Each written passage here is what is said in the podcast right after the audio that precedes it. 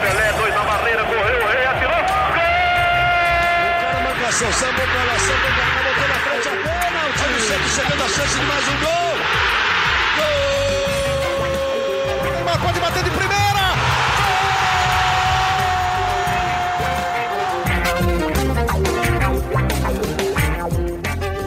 Orgulho que nem todos podem ter, eu sou Leonardo Bianchi, esse daqui é o Gé Santos, podcast semanal do Peixe aqui no Globoesporte.com. Ainda é começo de temporada, a gente sabe, mas tá difícil de engrenar essa equipe do português Gisvaldo Ferreira, técnico do Santos. Santos que empatou em 0 a 0 contra a Ferroviária em Araraquara neste domingo e, ó, não perdeu porque o Everson talvez tenha tido sua melhor atuação com a camisa do Santos. Não é mesmo, Arthur Capuani? Tudo bem, Leozinho? Concordo com sua análise. Com certeza não foi um jogo bom, foi um empate fora de casa, mas não foi bom para o Santos. É, graças ao Everson podia ter sido pior, né? Pois é, a gente falou semana passada, o título do podcast era, né, uma vitória com a cara do Gesualdo e dessa vez dá pra dizer que foi um empate com sabor de derrota e com a cara do Gesualdo, né, Gilfrida? Fala Léo, fala Arthur, sempre um prazer estar aqui com vocês e realmente o, o, empate de ontem teve erros que vem tendo a cara de Gesualdo. O Santos não conseguiu evoluir mesmo depois de uma semana de trabalho, uma semana de treinamentos, treinamentos até em dois períodos no CTR Pelé e só não perdeu, como vocês disseram, por causa da brilhante atuação do Everson, que para mim foi a melhor dele com a camisa do Santos. Pois é, então, e Arthur, para você também uma derrota com a cara do Gesualdo?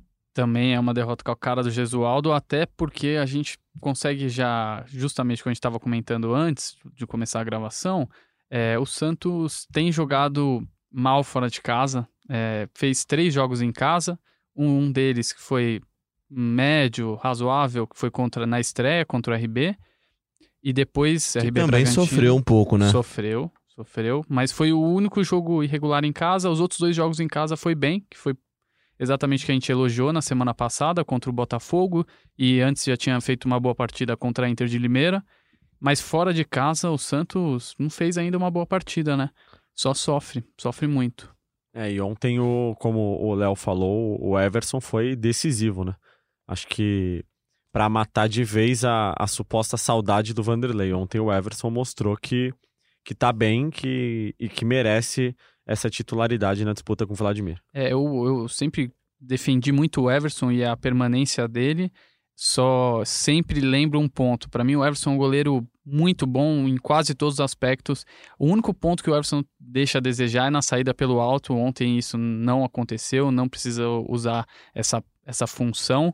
E foi uma partidaça, realmente. Acho que uma das melhores, Então, não a melhor dele, né? com 15 minutos de jogo, o Santos não tinha não só não tinha chutado ao gol, como já tinha tomado pelo menos dois chutes assim perigosos, né? Fora uma terceira bola de cabeça ainda. O Claudinho, eu, eu tava fazendo tempo real dessa partida ontem, então lembro com mais detalhe dos lances até. O Claudinho, aos dois minutos de jogo, conseguiu fazer uma finalização, o Everson espalmou para escanteio. Deu mais cinco minutos, ele deu um chute que assim, a defesa do Everson é espetacular. Dava para ter aberto 2 a 0 em 10 minutos. Ah, realmente o, o Everson ontem foi decisivo. Acho que foi a melhor partida dele. Não vou dizer nem que foi uma das melhores, acho que foi a melhor. Compensou um pouco a atuação do sistema defensivo inteiro do Santos, que a gente é, vem falando que esse, na verdade, às vezes é um ponto positivo do Gesualdo, que geralmente é um time mais seguro defensivamente. É, só que o que a gente viu foi as linhas bem definidas que ele gosta de colocar lá atrás, é, tomando muita bola nas costas, principalmente o Luiz Felipe bem perdido. Acho que o Lampérez nem foi tão mal assim no jogo, salvou algumas, alguns lances, mas o Luiz Felipe bem perdido. E se tem um ponto positivo, é a volta do Lucas Veríssimo, que provavelmente vai entrar ali do lado direito da zaga, no lugar do Luiz Felipe. Pois Talvez é. os próximos jogos dê uma melhorada nesse. Apesar de não ter tanto entrosamento, né? Falaremos disso até, mas a, a zaga também foi um ponto que me chamou a atenção. O Lampérez achei muito, muito mal. Você achou muito mal? Eu não achei que foi tão mal assim. ele ele, ele, errou, pior. ele errou muita, muita decisão de, de, de tirar a bola, sabe? Umas Uhum. duas, três bolas ele foi tentar tirar a bola. Hesitou. Inclusive na bola do Claudinho, o primeiro chute perigoso do, do- da Ferroviária, foi uma, um- uma bola que ele tentou afastar e acabou ajeitando para a chegada dele. É, o- eu acho que uma característica do Santos fora de casa com o Gesualdo tem sido esse espaço na zaga, mesmo quando joga recuado, né? Contra o Corinthians foi assim, o Santos jogou bem recuado contra o Corinthians e, e deixou muito espaço. Normal, não é normal isso, né? Porque quando você joga recuado, você tende a, a fechar mais os espaços, e até porque você joga com mais jogadores na defesa o, o Santos do Gesualdo não tem conseguido preencher bem esses espaços, é uma impressão que eu tenho. É, é, espaços, né, que entre as linhas, né, espaço entre o goleiro e a primeira linha de marcação, que são os dois zagueiros, os dois laterais, e também o espaço ali que o Alisson ocupa ali entre a marcação é, que, que pressiona o adversário, né, e, e essa, essa, essa primeira linha de defesa. São, são espaços que os adversários, tanto Corinthians como a Ferroviária, usaram muito bem, né? Você acha que isso pode ter a ver com os laterais? Perdido. Eu acho que tem mais a ver com a, eu não sei, assim, eu, acho que não. Acho que tem mais a ver com o posicionamento do meio de campo mesmo. Eu acho que Pituca e Sanches estão ficando muito avançados, mesmo quando o Santos joga é, é recuado, eles não, não recompõem tanto quanto recompunham em, em outros momentos, até com o Sampaoli. É, acho que com o Sampaoli o Santos atacava mais, mas sabia preencher melhor os espaços. Eu acho que tá faltando isso. Acho que... É que eu acho que eu acho eles tinham uma função no Sampaoli que era sempre imediatamente, a qualquer momento e qualquer hora, pressionar o adversário. Então o adversário estava com a bola, os, é, o time saía para pressionar, pressionar, tentar roubar a bola, sofria com isso, né? Que ficava o, bem exposto. os próprios Gustavo Henrique e, e o Lucas Veríssimo, os isso. dois sempre atuavam bem em cima da marcação, né? Quase no meio campo mesmo. Isso, isso. E, e esse Santos Gesualdo, o que eu acho é que tem uma certa indefinição. Eles não sabem se, se é um time que sem a bola joga com a bunda lá atrás, fechando tudo, ou se, se sem a bola vai pressionar o adversário. Então fica pressionando um pouco, mas também não fecha tanto espaço atrás, fica essa indecisão. Será que tem, tem a ver com a falta da assimilação da ideia ainda? É, pode ser, né? Acho que. Talvez. Os jogadores estão em dúvida ainda do que é o certo e o errado, e aí, até avançando um pouco nas nossas linhas de, de do nosso, nosso time aqui, é, o meio-campo também não tá engranando, né? É, eu acho que eu sou um defensor do Gesualdo. Eu acho que logo contra o Corinthians, assim, já começou uma linha de cornetagem em cima do Gesualdo muito forte. A comparação é muito forte, né? E eu tentei a todo momento defender, assim, com amigos e tal. Falar, não, calma, eu começo de um trabalho. Só que o que começa a preocupar é a falta de evolução, né? Porque, claro que dificilmente estaria no, no, no nível ideal já ah, depois de seis jogos, mas acho que daria para ter evoluído mais. Não sei se vocês concordam. Vamos ouvir o que o Gesualdo fala disso antes da gente então voltar a falar. Ele, ele, ele comenta um pouco e ele fala sobre o que, que ele achou da atuação do Santos. Você viu ali esse segundo tempo, não, é, principalmente? Eu acho que não há muito a dizer, porque aquilo que eu vou, que eu vou transmitir é, é que é muito claro. Uh, foi o nosso pior jogo desde o início. Quando era esperado que viéssemos vir fazer um jogo bom depois do último, jogo que fizemos e, e, fundamentalmente pela maneira como a equipa esteve na, na no, no, jogo anterior, era esperado que fosse que hoje fosse a continuação desse dessa qualidade que demonstramos na altura. A verdade é que isso não aconteceu. Muitas vezes nós não conseguimos explicar muito bem, nem os jogadores conseguem explicar muito bem como é que as coisas vão acontecendo. A verdade é que não entramos bem no jogo e depois não tivemos nunca capacidade para, para fazer aquilo que já sabemos fazer bem, que é ter a bola e ter a bola e conseguir controlar as ações que nós que nós sabemos um, como as devemos fazer, a verdade é que não fomos capazes.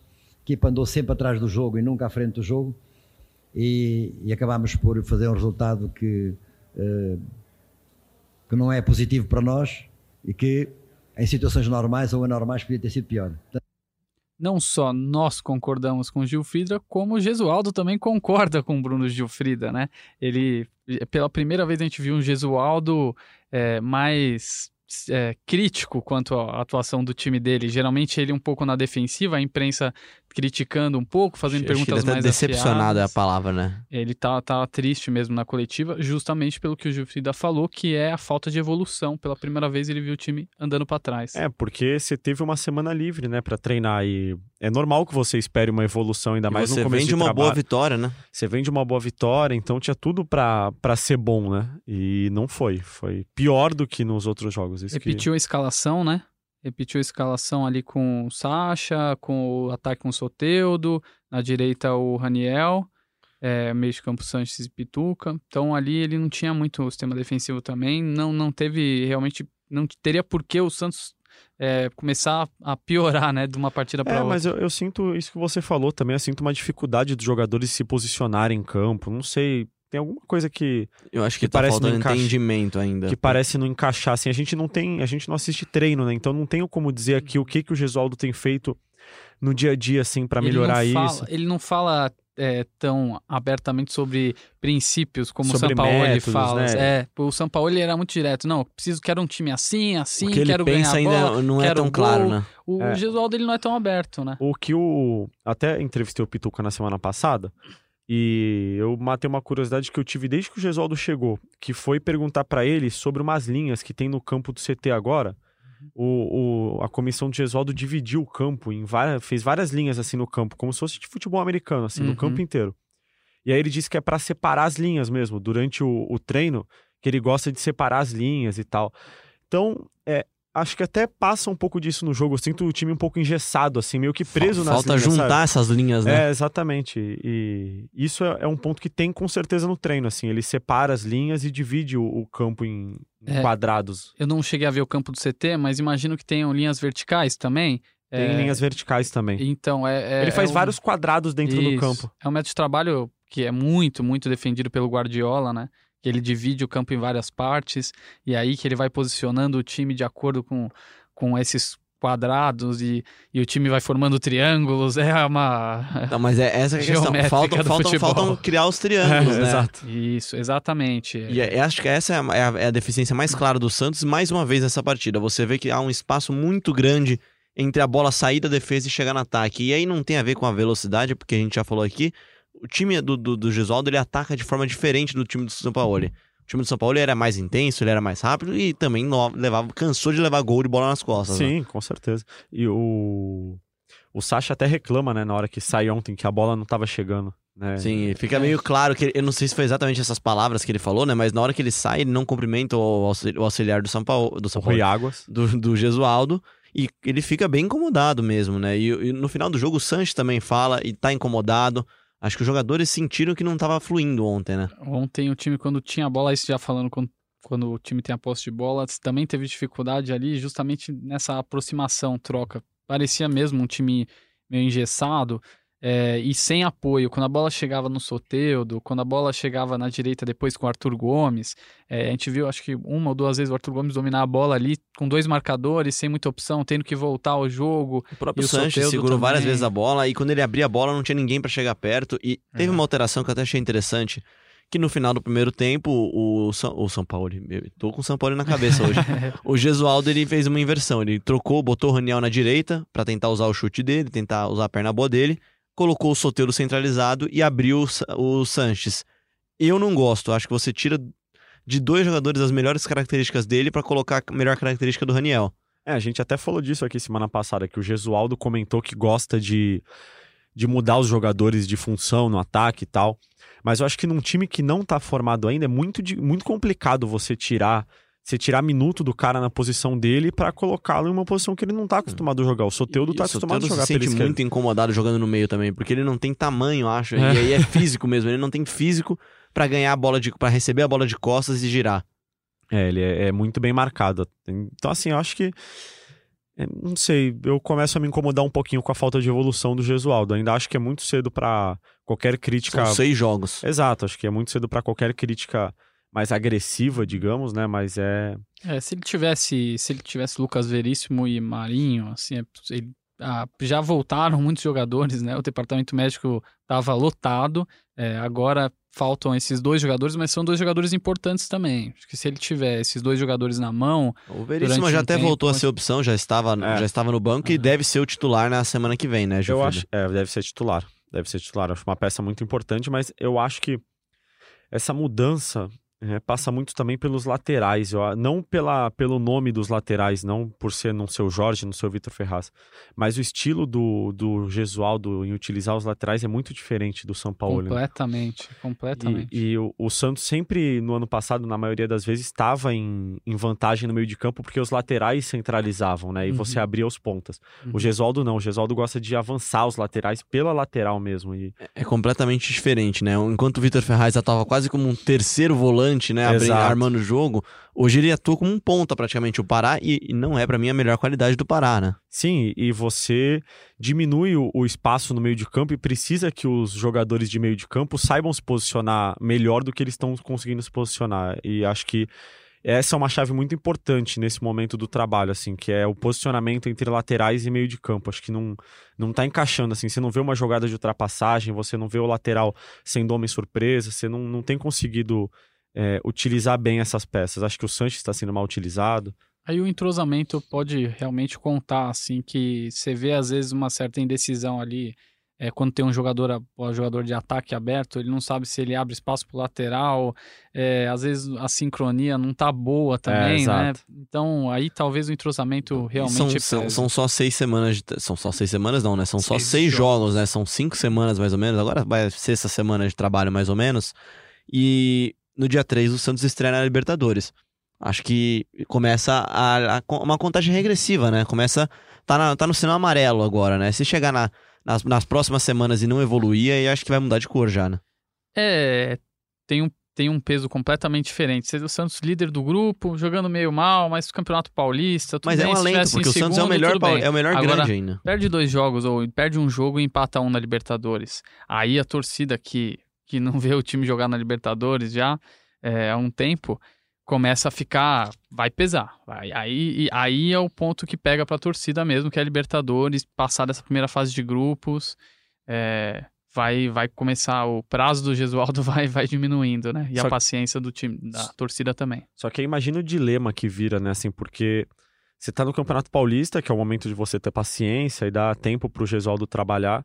Só que imagina começa a fase de grupos da Libertadores e não dá certo que, que você faz? Então, é... eu, eu, sinceramente acho que eu não tenho nenhum tipo de plano B no Santos. Vocês lembram quando o, o Santos foi campeão da Libertadores é, em 2011? É, vocês lembram que como que o Murici chega?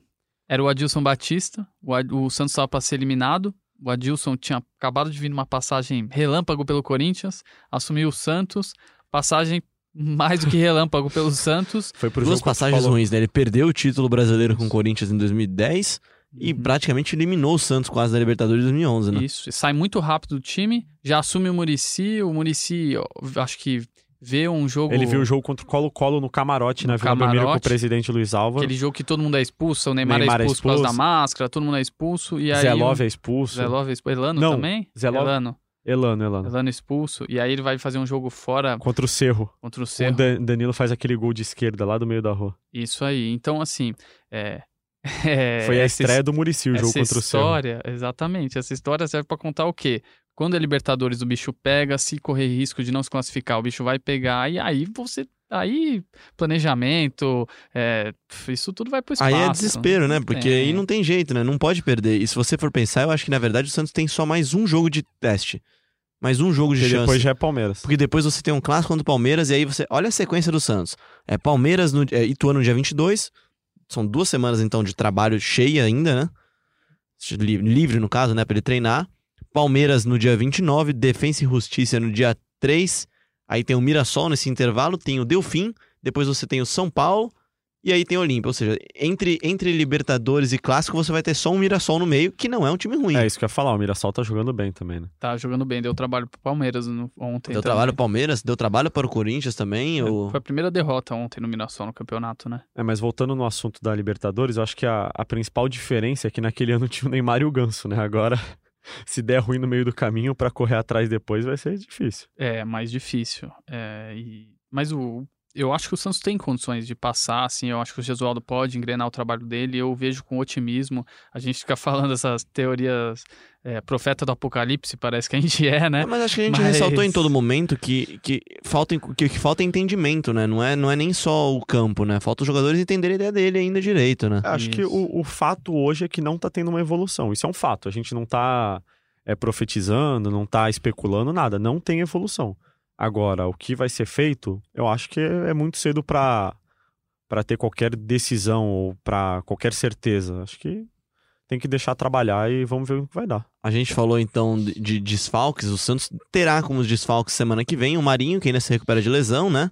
Não deve voltar, né, Bruno? Não, muito provavelmente não. Uma fratura, né? A situação, A não é das dele mais é- simples. assim como a do Gabriel dos Santos, nosso setorista, também teve uma fratura. Se for demorar o ainda, mesmo ainda tempo, tá se recuperando ainda, né? Mas o Marinho tá melhor fisicamente, eu acho. E o time tá sentindo falta Bem melhor também. fisicamente. É, a gente tá sentindo falta do Gabriel, como o torcedor também sente falta do Marinho. A gente também sente falta do Marinho. O Marinho é legal de ver jogar, tem um bom personagem. E também o Luiz Felipe, que tomou o terceiro cartão amarelo. Mas aí acho que até naturalmente entrará já o Lucas Veríssimo. É uma, é E um- deve ser a dupla, né? é uma dor de cabeça a menos pro Gesualdo, né? Ah, o que, que eu faço com o Lucas Veríssimo agora? Voltou, tiro um titular? Pronto, resolvido. Era o Isso único reserva, o único zagueiro reserva no banco do Santos na- no, no empate em 0 a 0 contra a Ferroviária. Ou seja, não tá sobrando opção, né? Tem Não. o Aguilar ainda também lá, né? Se recuperando de Isso, lesão. Tem o Wagner Leonardo, da base. É, não tá sobrando zagueiro lá, não. Mas o, o Veríssimo acho que é o. Mais do que o Marinho, até acho que é o principal reforço, assim, desse momento, porque o Santos tá precisando de firmeza ali atrás. Pois é, então. E, e além disso, então, vamos falar do. Vamos mudar a chavinha e falar do que a gente falou bastante na semana passada, Arthur e Bruno aqui, que é Soteudo e Cueva. Uma dessas situações foi resolvida pelo Nomútil e a outra. Não sei nem se foi resolvida, né? Só no mútil. O Santos, o Santos ganhou o direito de, de, de chorar, né? É. é, Uma delas foi resolvida, que é a do Soteudo, né? Foi 100% resolvida. É, Com o Soteudo. é, com o Soteudo, claro. E o Soteudo disse que o Pérez deu a palavra pra ele que vai pagar pro, pro Atipato. Hum, então, então agora tá tudo resolvido, então. E, mas assim, o que é de fato, é- o que é fato é que o Santos renovou com ele, né, até dezembro de 2023. Na semana passada ainda estava numa negociação para saber se ele ficava, se ele saía. E horas depois da gente gravar o podcast, o Santos anunciou a renovação que tinha sido acertada na reunião que a gente falou aqui, que tinha tido na Vila Mas Belmiro. o né? interessante é que o Arthur até comentou com a gente antes de gravar aqui é não muda nada do que a gente falou, né? O Santos não poderia nem ter deixado chegar nesse momento. Sim, né? com certeza. Demorou para renovar, né? E a vontade do jogador tranquiliza, porque a vontade do jogador é o que mais conta nessa hora, Sim. né? É o, então, se, se se acerta com o Soteudo, o Soteudo quiser ficar no Santos, o Santos vai ter o Soteudo, assim como se o Cueva quisesse ficar no Santos, o Cueva tava no Dá, Santos. e dá aquela valorização pro Soteudo, dá um salário condizente como o melhor, o melhor jogador do ataque do Santos, talvez, Sim, né? exato. O salário dele continua abaixo de Uribe e Brian Ruiz, mas aumentou. Mas o problema é que o salário de Uribe e Brian Ruiz que são caros demais, né? No caso, Exato. né? Exato. E a situação do Cueva deu uma leve andada, mas ao contrário do que muitos acham, Andou acho que, pro lado, né? acho que não foi muito boa pro Santos, assim, porque a FIFA chegou e falou basicamente: não, o Cueva tá livre para jogar onde ele quiser e depois a gente vê quem vai pagar. O Santos tem o direito de buscar uma compensação financeira. Isso, Mas é uma decisão liminar, né? É, é uma, o caso vai ser julgado ainda, é, e dentro desse julgamento vai ter a, a decisão de quem vai pagar o Krasnodar da Rússia. Aliás, o Santos vai ter que pagar o Krasnodar da Rússia. Isso é fato. É, a decisão da FIFA não muda em nada o dinheiro, o valor, os 7 milhões de dólares que o Krasnodar A tem que mudança é se o Santos receberá um dinheiro. Isso. A, a questão é que a FIFA deu sinal verde para o Santos pedir uma indenização ao jogador e ao Pachuca do México pela, pelo desrespeito do contrato de trabalho que o, o, o Cueva tem com o Santos. E aí tem uma, uma discussão que até o fim da semana passada era, era uma incógnita. Ah, mas o Cueva tem contrato com o Santos? Mas se o Cueva não tem contrato com o Santos, por que, que o Santos tem que pagar pelo Cueva? Não, o, Santos, o Cueva tem contrato com o Santos. Até me foi esclarecido isso pelo clube na semana passada. O que o Cueva tem com o Santos é um contrato de trabalho válido por quatro anos, que é um contrato de trabalho como a gente poderia ter. O, o- se o Arthur fosse virar assessor de imprensa do Santos, ele teria um contrato de trabalho Um com o grande Santos. assessor, né? Um grande assessor. Obrigado. ele teria um contrato de trabalho com o Santos. O, So- o Cueva tem esse contrato de trabalho. O que ele não tem assinado com o Santos é o contrato que o Santos pega e manda para a CBF, para a CBF autorizar o, o, o Cueva a jogar pelo Santos. São os direitos federativos. né? Isso, exatamente. Então, esse contrato que o Cueva tinha com o Santos se encerrou no dia 30 de janeiro, que era um contrato de empréstimo. E aí o Santos teria que assinar um novo contrato para o Cueva poder jogar pelo Santos. Treinar ele poderia, mas jogar não, porque ele não tinha mais contrato ligado à CBF. Basicamente, o Santos tem o corpo do jogador, mas não tem o jogador, né? Isso, exato. E é, esse, essa situação é comum, assim. Até me falaram que o contrato do Soteudo, por exemplo, com a CBF é válido até acho que o fim de 2021. porque é jogador estrangeiro, precisa renovar visto. Então, no momento que o, o Cueva veio, fizeram esse contrato de empréstimo para acelerar a situação, os trâmites burocráticos e tal. E aí fizeram esse contrato de empréstimo e o contrato definitivo que seria enviado para a CBF nunca foi assinado, mas ele tem vínculo com o Santos. É um vínculo de trabalho que obriga o Santos a pagar o Krasnodar pela compra do jogador. Ah, é uma situação. É, é, o que a gente falou semana Bizarro, passada. né? É bizarro, né? O Santos, ele adquire o jogador, ele. que já é um negócio, pra mim, é uma furada já.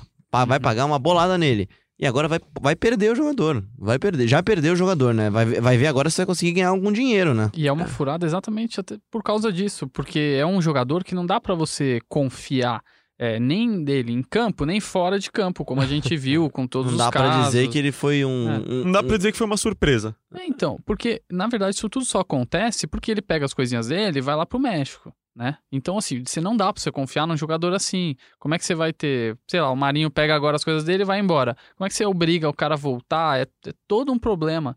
Só que assim, é, é o perfil dele. Então, quando você paga uma grana dessa por um cara com esse perfil, você tá correndo esse risco. É o que o Leozinho falou, é uma furada já desde o início, né? A contratação é ruim, o negócio é mal feito. É. O negócio é mal amarrado, né, pelo jeito. Porque como assim você não teve tempo de puxar o, Cueva pra assinar o contrato?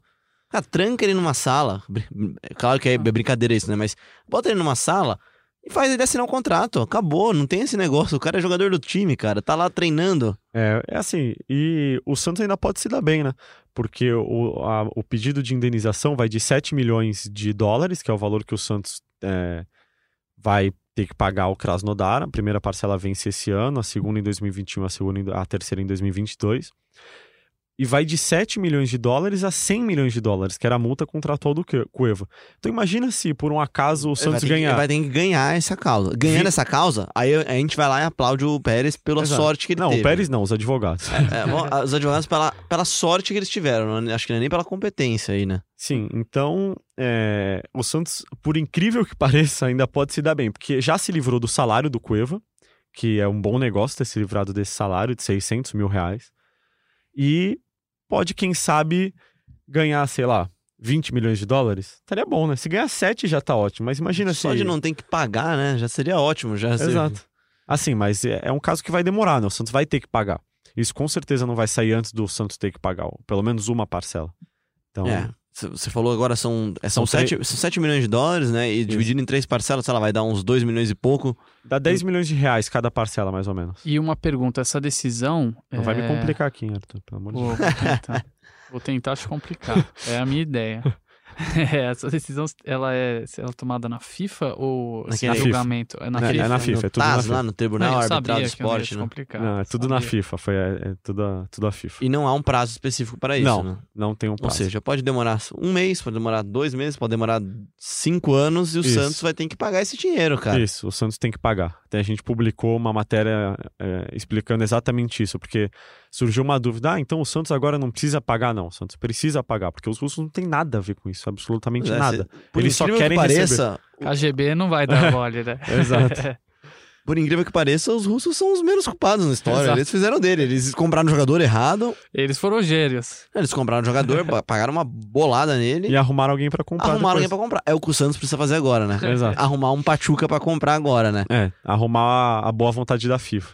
Pois é, então. Acho que já deu pra passar bem essa semana. Mais uma semana livre de trabalho pro Santos, mais uma semana livre de trabalho para o Gesualdo.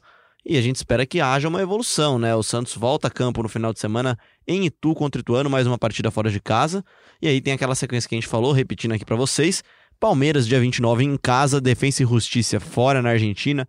Mirassol em casa, Delfim em casa pela Libertadores. Sem público, vale lembrar. Sem público? É, por causa daquela punição. Muito bem lembrado, eu tinha esquecido já disso. Contra o Independente ainda, né? Isso. O Santos, aliás, mais um, mais um dos problemas da eliminação curta, né? A participação rápida na Sul-Americana. O Santos contava que conseguiria pagar essa punição. São duas, duas partidas, se não me engano. Isso, exato. Pagou Pagar uma essas só duas, pagar essas duas partidas na, na Sul-Americana e não pagou, né? É, exatamente. O Santos vai ter que até existe uma vontade da diretoria de mandar esse jogo pro Pacaembu, porque não tem data no Campeonato Paulista. Todas as vezes que o Santos joga como mandante, tem um outro paulista grande jogando em São Paulo também. A PM não costuma autorizar por questão de segurança. E aí, como esse jogo é numa terça-feira, se eu não me engano, contra o Delfim, existia a vontade da diretoria de mandar no Pacaembu. Mas sem público não faria o menor sentido. Pois é, mais fácil jogar na vila que é seu e você não paga aluguel. Exato. Né? Não, faz, não, não dá para gastar mais dinheiro de novo, né? Exatamente. Mas muito obrigado então pela sua participação, Bruno Gilfrida. Sempre preciso, né? Com informações precisas aqui. Eu sou pago para isso, né? É, é pago para isso. A gente vai mandar ele pra FIFA agora pra ele acompanhar de perto tá lá. Bom. Passear na Suíça, lá em Zurique. Deve ser Agradeço legal. o convite, Leozinho. É sempre um prazer. Valeu, valeu, Jufrida. Obrigado também ao Arthur que participou aqui. Prazer, Léo. Sempre um prazer. Obrigado a você também que acompanha a gente lá no globesport.com.br podcast, também na Apple, no Google, no Pocket Cast, no Spotify. Participe sempre com o hashtag GSantos. A gente volta na semana que vem com mais um episódio para falar muito sobre Gesualdo, sobre Soteudo Cueva e, claro, sobre o Santos.